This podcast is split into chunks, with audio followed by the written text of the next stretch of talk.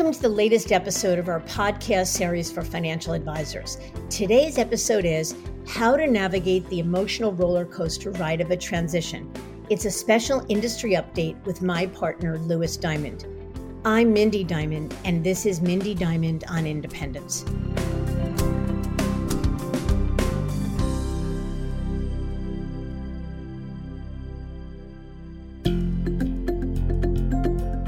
This podcast is available on our website, diamond consultants.com, as well as Apple Podcasts and other major podcast platforms. If you are not already a subscriber and want to be notified of new show releases, please subscribe right on your favorite podcast platform or on the episode page on our website. For Apple Podcast users, I'd be grateful if you'd give the show a review. Your input helps us to make the series better and alerts other advisors like you who may find the content to be relevant. And while you're at it, if you know others who are considering change or simply looking to learn more about the industry landscape, please feel free to share this episode or the series widely. The role we play in an advisor's business life takes on many forms.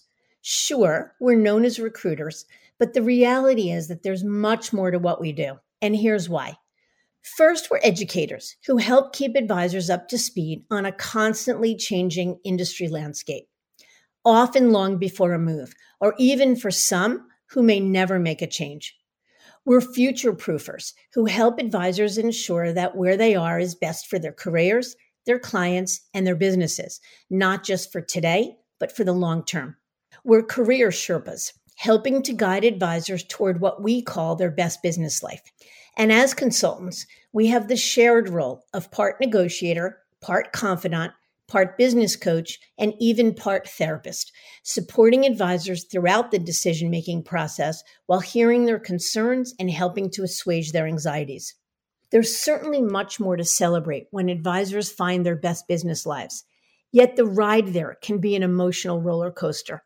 There's the mind boggling process around due diligence, the excitement for something new, the worry if you're making the right decision, the anticipation and anxiety that come with change, and the finish line where all of the emotions settle down, leaving you with that feeling of accomplishment. Sure, nothing great ever comes easily. Yet, like anything in life, you will get through it with some preparation, forethought, and a good dose of patience and resilience. The good news is that in over 25 years of experience, we've seen it all and are willing to share what we've learned along the way to help you navigate what can be a daunting process and better cope with what can feel like a tumultuous ride. Louis is joining me to share some ideas that you can put into action. There's a lot to discuss, so we're going to get right to it.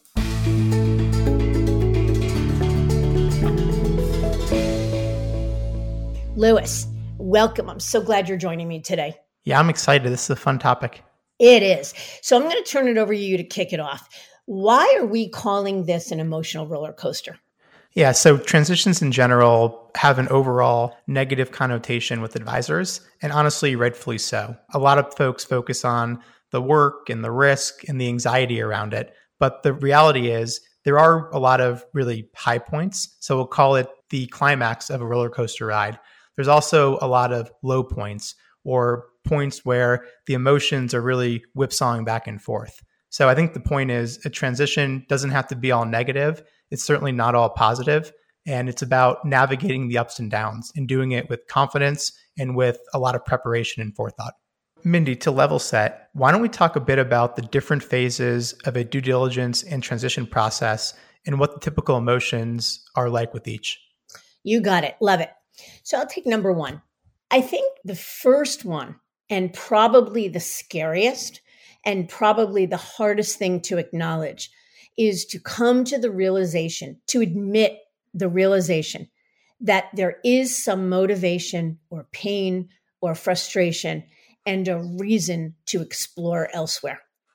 What we find is that advisors live in a state of sometimes inertia, and most of the time more than good enough because it is more than good enough because they're busy, because they're productive, because they're making good money, because they're doing good things for clients. It takes real self honesty, self realization to look in the mirror and say, but you know what? It's less than perfect. And I'm wondering if it could be better elsewhere. So the anxiety that and the fear that comes along with admitting it may be time to explore other options can be huge. So, Louis, what comes next? The second step in the due diligence process is education and just understanding what else is out there. This part of the process is critically important.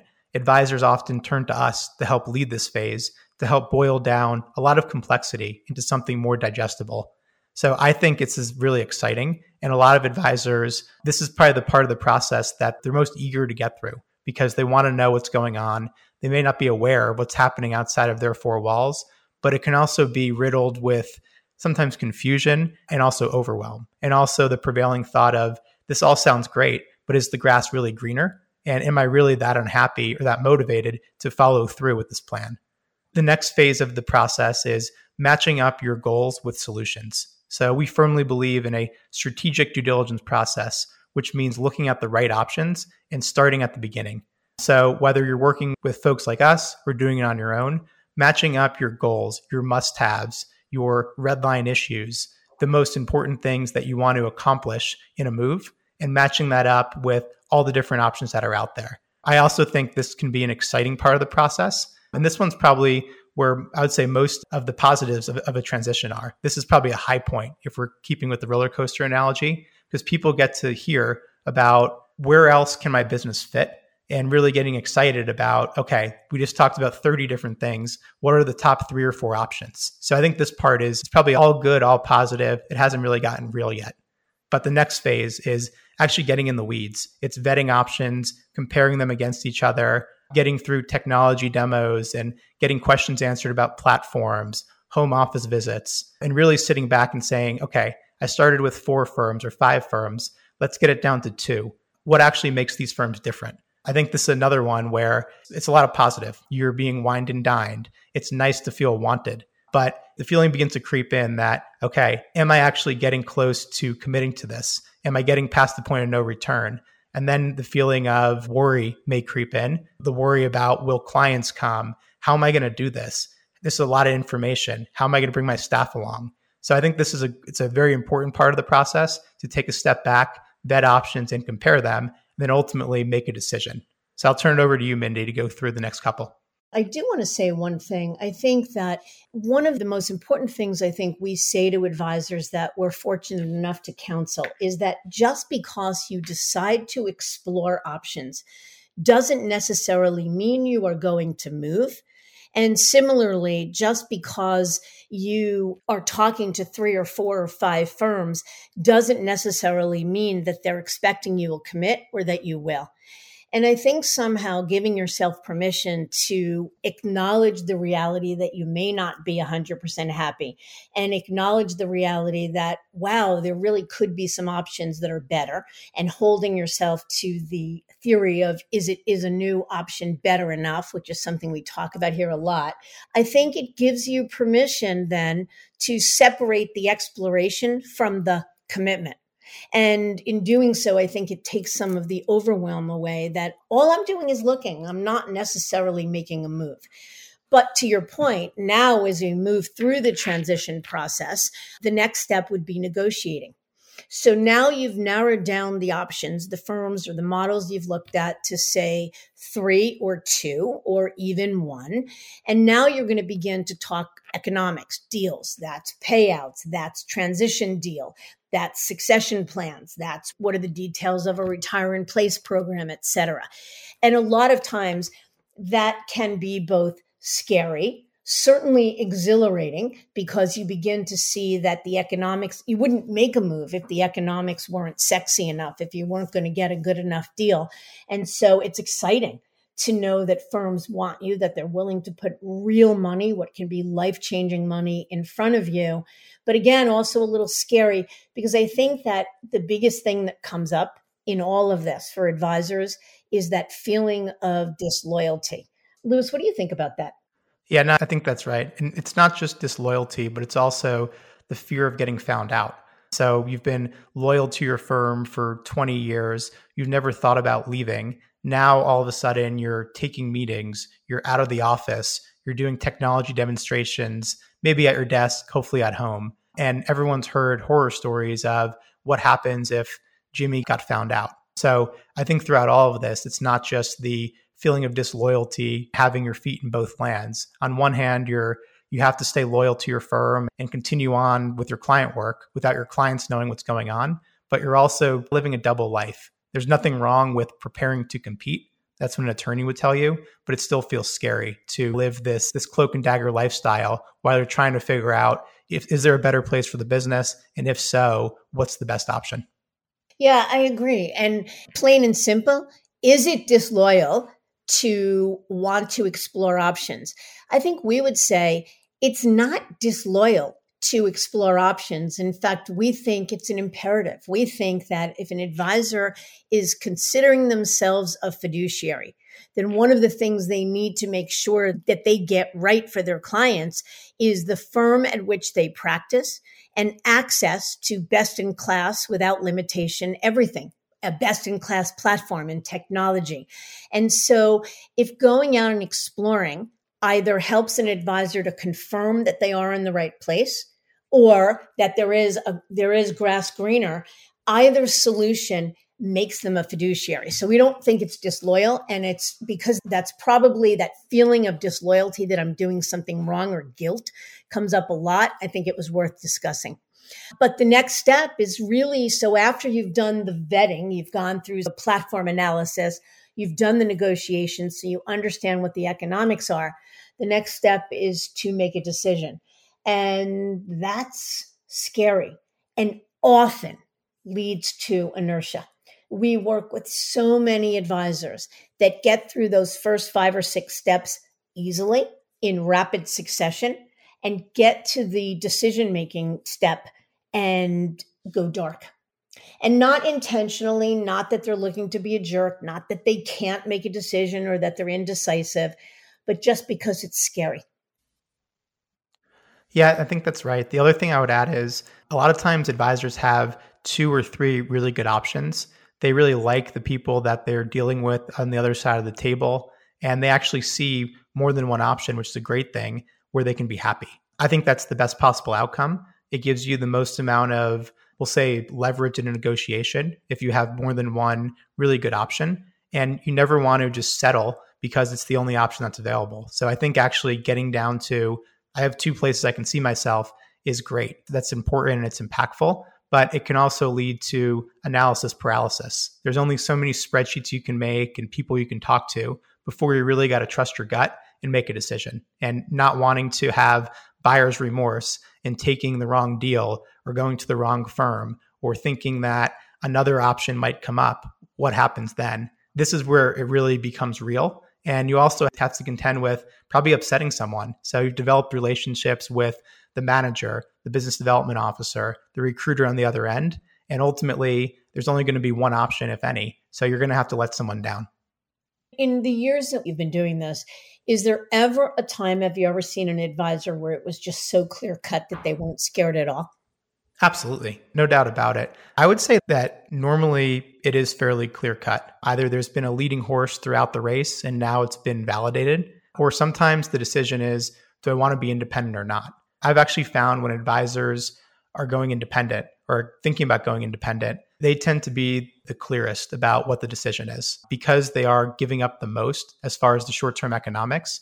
They tend to have the most ironclad constitutions or conviction that this is the right decision. So oftentimes it is clear cut. But if you're going through this process and it's not clear cut for you, again, I think it's normal and you just have some tough decisions to make. But deciding is also pretty exciting because it opens up a door to, to action, to actually putting this plan into place, which is the next step the actual transition planning. Transition planning is, I'm not going to lie, it's definitely not fun. This is where you're really getting into the weeds, mapping over every holding in your book, planning a new website, planning a brand if you're going independent, getting really into the weeds on really everything. If you're going to an employee model firm, making sure that your office is set up properly, that your team is trained up, that you understand the systems.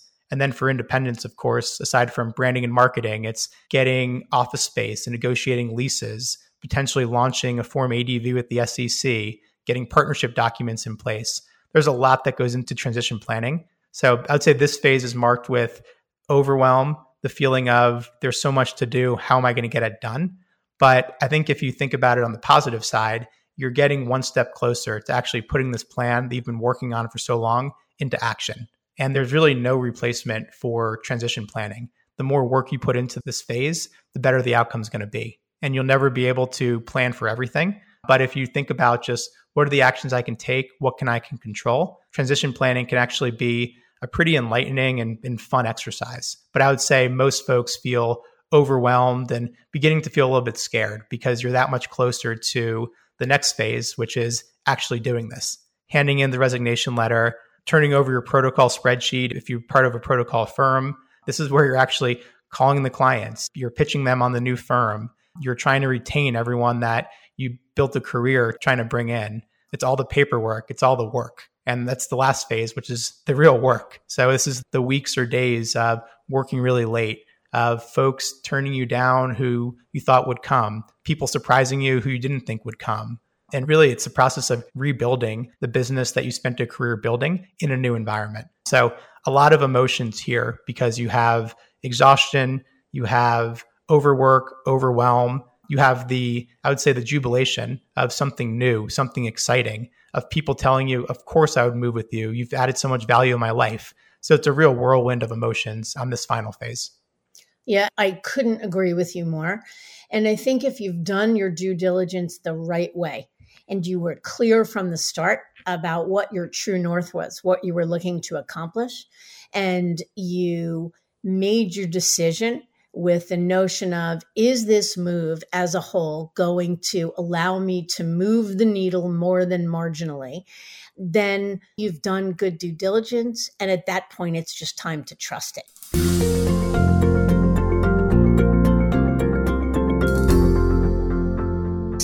me ask you this let's go to the next thing is so in representing advisors in transition what are typically the most emotional times yeah, so we'll go through most emotional times are, but we'll also balance it with some strategies and tactics to help overcome what could be negative emotions and turn it into a positive. So why don't you take the first one, Mindy? Okay, so the first step, hopefully, is having the first call with a recruiter. And obviously, this is somewhat self promotional, but I don't mean it that way. Many advisors actually have a friend at another firm or they've been called directly by a manager or managers in their town for years, and they don't work with a recruiter, and that's perfectly fine. But if part of your process is to talk with a recruiter, someone like us, that can be somewhat it can be transformational because hopefully you're talking with someone who really gets it and can educate you and you feel held you feel respected you feel heard you feel almost like you can let out a sigh of relief. I'm speaking to somebody who really gets it who's going to really have my best interests at heart and help me through this. But it's also scary because it's the holy cow am i really doing this? I agree.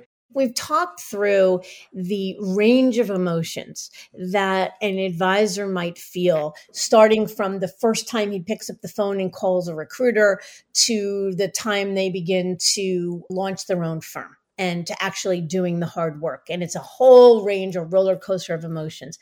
But let's talk about what are some of the positives? What are some of the real upsides that an advisor can focus on or should focus on to determine if, in fact, it's worth going through this whole panoply of emotions in making a move.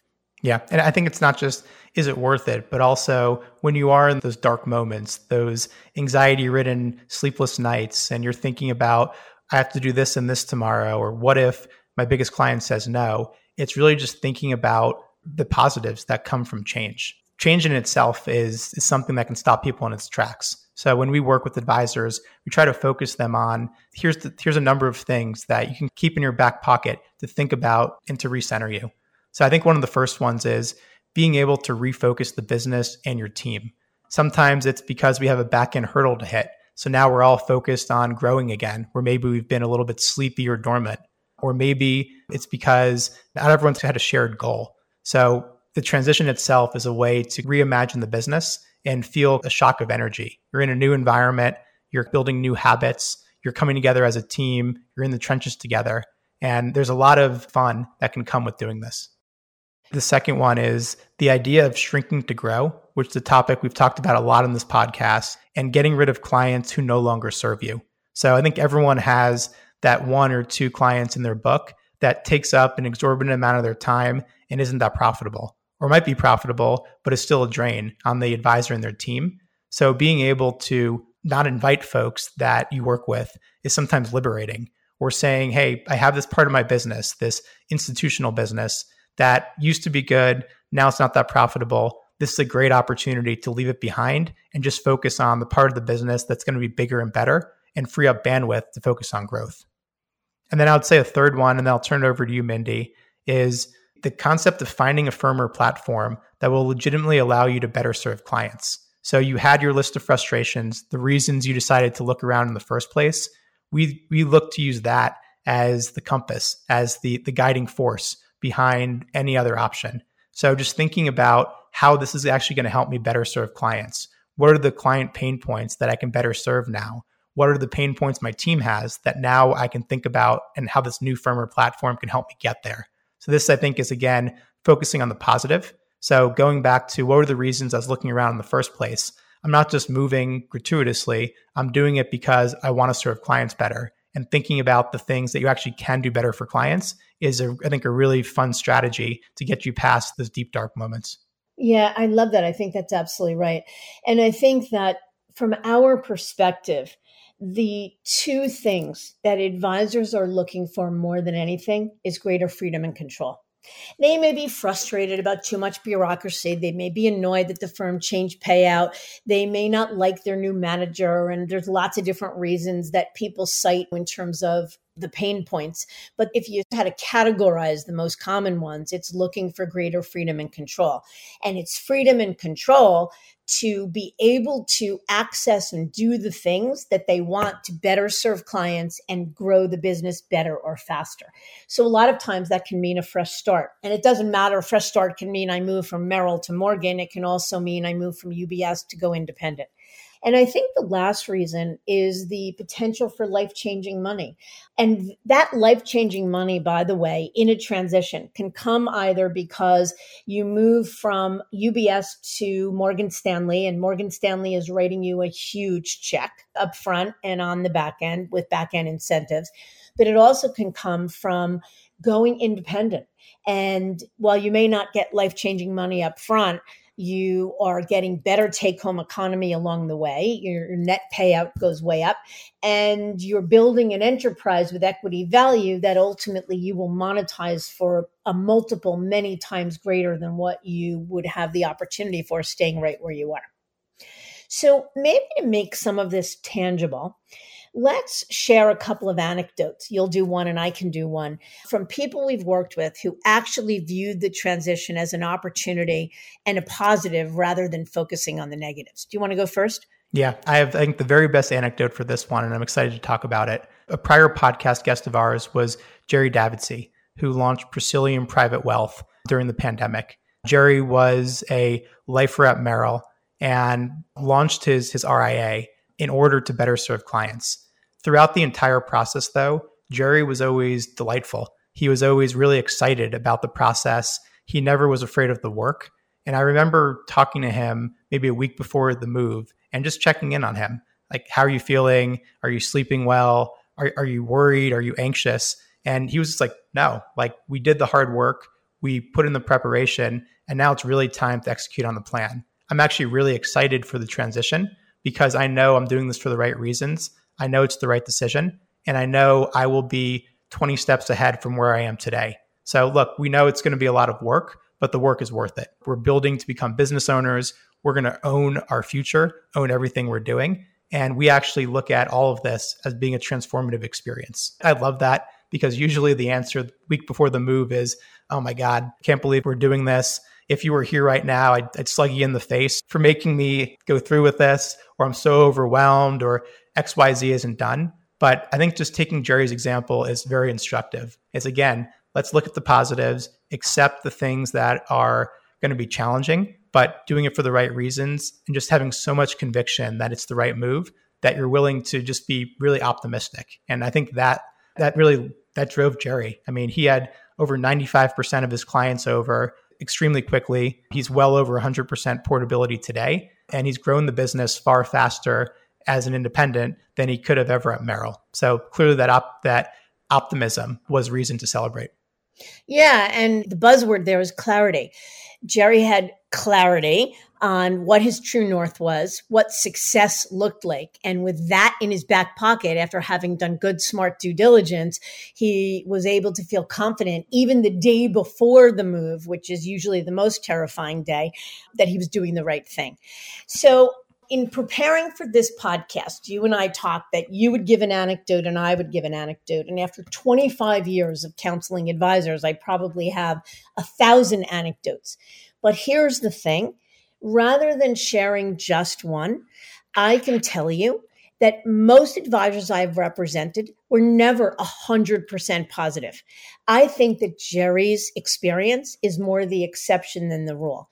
I'd like to think that I did my very best work with every advisor I've counseled, that they all had clarity of purpose and clarity of reason. They were clear on their goals. They were clear on what a new firm was going to be able to do. They were clear on what the future, they wanted the future to look like. But they were all varying degrees of excited and terrified throughout the process. But what I can tell you is, without exception, 100% of the advisors I've counseled came to feel thrilled once they made a move. They may not have said that the day after they moved because they were working really hard. They may not even have said it a month after the move because they were really in the trenches. But at the end of the day, again, with clarity of purpose and clarity of goal and clarity of what you want the future to look like, I think in most cases, if you're doing it right, you feel confident about it and it was a good thing. And the response we always get is, my one regret is that I didn't do it sooner. So maybe now let's talk about some strategies that we might recommend, best practices, if you will, to help advisors to really keep their emotions in check throughout the due diligence and transition process. So, why don't you go first, Louis? Sure. So, I think the first one is remember that this is a process. Rome wasn't built in a day, and neither was an advisor transition. So, instead of feeling overwhelmed about all these different options and all this information and all the work and all the pieces of paper that you're going to have to get clients to sign, just put one foot in front of the other, take it one day at a time, and remember preparation is the key. And this you, will get this if you follow a process and you don't get overwhelmed. I think another one that's very important is accepting off the bat that things absolutely will go wrong. There's going to be something that is completely unexpected that you didn't plan for that's going to break, that's going to go wrong. You could have asked a million questions. There's still something that's going to come up that you're going to curse and hate, but accept it. Accept that it's not perfect. There's so many things that go into a transition so you can't really have the expectation that's going to be perfect. You're not going to be perfect. Your team's not going to be perfect. Your custodian or your firm or your platform's not going to be perfect. And the sooner you can accept that and just take it on the chin and move on, the, the healthier the overall process will be. And I think just one other thing to say about that it's why we counsel everyone to make sure that a move is being made not just to make things marginally better, but really better enough, needle moving enough, so that when some things may go wrong, when it's imperfect, there's still enough of a very clear upside that it makes up for anything that may have been imperfect. And by the way, when we say things going imperfectly, we're not talking about ruining your business or not being able to do something that's really important for your clients. We're talking about an imperfect step in the transition process that almost always works out either for the better or just as good as it would have. Yep, no doubt about it. Yeah, I think another tactic that's worth mentioning is, and I said this, it's, it's a process. Rome wasn't built in a day, but that there's also no substitute for preparation. Ask the tough questions, take time to demo systems, get your staff trained up on them ahead of time, know who the escalation points are at a firm. And I think the more you feel prepared, the more you feel like you're in control. And again, the more work you put into this, the investment's going to be worth it because the transition is going to be a little bit easier and you can avoid some of the unexpected surprises. Yeah. I think the next one is to really remember that transitions are not just transitions for you, the advisor, but for your clients as well. And so it's really critical to think empathetically about the fact that they're caught off guard. Not they may feel a little, their pride may be wounded or hurt that they didn't know about it beforehand because you weren't able to share the news with them beforehand. But also the fact they're caught off guard. They haven't had a chance to think about it for the past six months or a year like you did. And they may be overwhelmed and be on that roller coaster of emotions, seeing the negatives or the overwhelm. And it's very important, really important that you're able to demonstrate what's in it for them, that you made this move for their benefit to make their life better and to tell them specifically how you are going to do so. I think as part of that, it's critically important that you set expectations for your clients about the process and how it's going to work so that they yes it's overwhelming. There's five things that need to happen. This paperwork needs to be signed etc but again the more you communicate the more you share with them in advance the better they will feel about it. Let me ask you Louis how about expectations for one's team?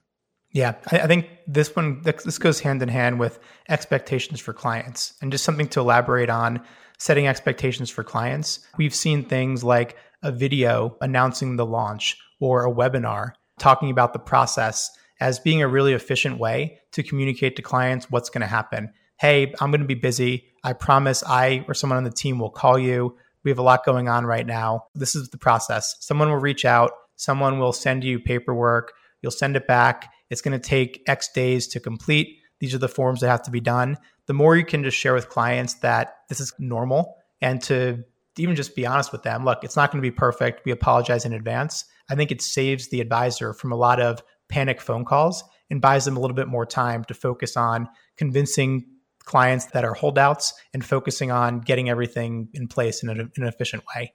And the mm-hmm. same goes for the team. Up front, letting the team know I'm leaning on you. This is going to be a lot of work. It's going to be the toughest thing our team has done together but we're doing this for the right reasons. So I apologize in advance. The next month is going to suck. You're going to see me more than you see your wife. You're going to see me more than you see your kids, but it's okay. It's one month of hell that we're going to get through. And then we're going to have more freedom. We're going to be able to do more for clients. Your life's going to be better. And perhaps too, it's setting expectations for them that your compensation isn't going to be hurt. Actually, if, when we get through this, I'm going to give you a bonus that looks like this where when we're done, if we're going independent, you're going to own part of this business and we're going to own everything that we do. So I think just being really honest with the team about that and also that things aren't going to go perfect. You're going to make mistakes. I'm going to make mistakes and it's okay, but we're in this together. I think the bottom line is it's eye on the prize. Those are the words that really wrap this episode up most. That if you've done the right due diligence, and again, you're clear on the whys and the hows, and another firm or model has really demonstrated to you that there's enough of an upside to solve for the things that are most important to you, and of course, to replicate the things that you loved from your old firm then I think it's easier to move through the process with confidence. And the bottom line is our biggest reminder is to really get excited about what life could be like and to give yourself permission to dream and wonder. Exploring, wondering, being curious, getting educated doesn't mean you're committed to making a move. So give yourself permission to dream and wonder and get educated, even if it winds up leading nowhere, because ultimately it'll make you a better fiduciary for your clients. Louis, is there anything else you'd like to add before we wrap? I don't think so. No, I think the acceptance that this is an emotional process, even just thinking about change is emotional. We get it. We live this every day ultimately though we're not the ones who actually have to make the transition so we empathize with the amount of work it is to make a transition and but i think it's okay i think again if you focus on the the positives keep your eye on the horizon that you actually are going to be very excited about what's on the other end of the rainbow agreed. Louis thank you for joining me. This was such a fun episode to do with you. Absolutely. Till next time.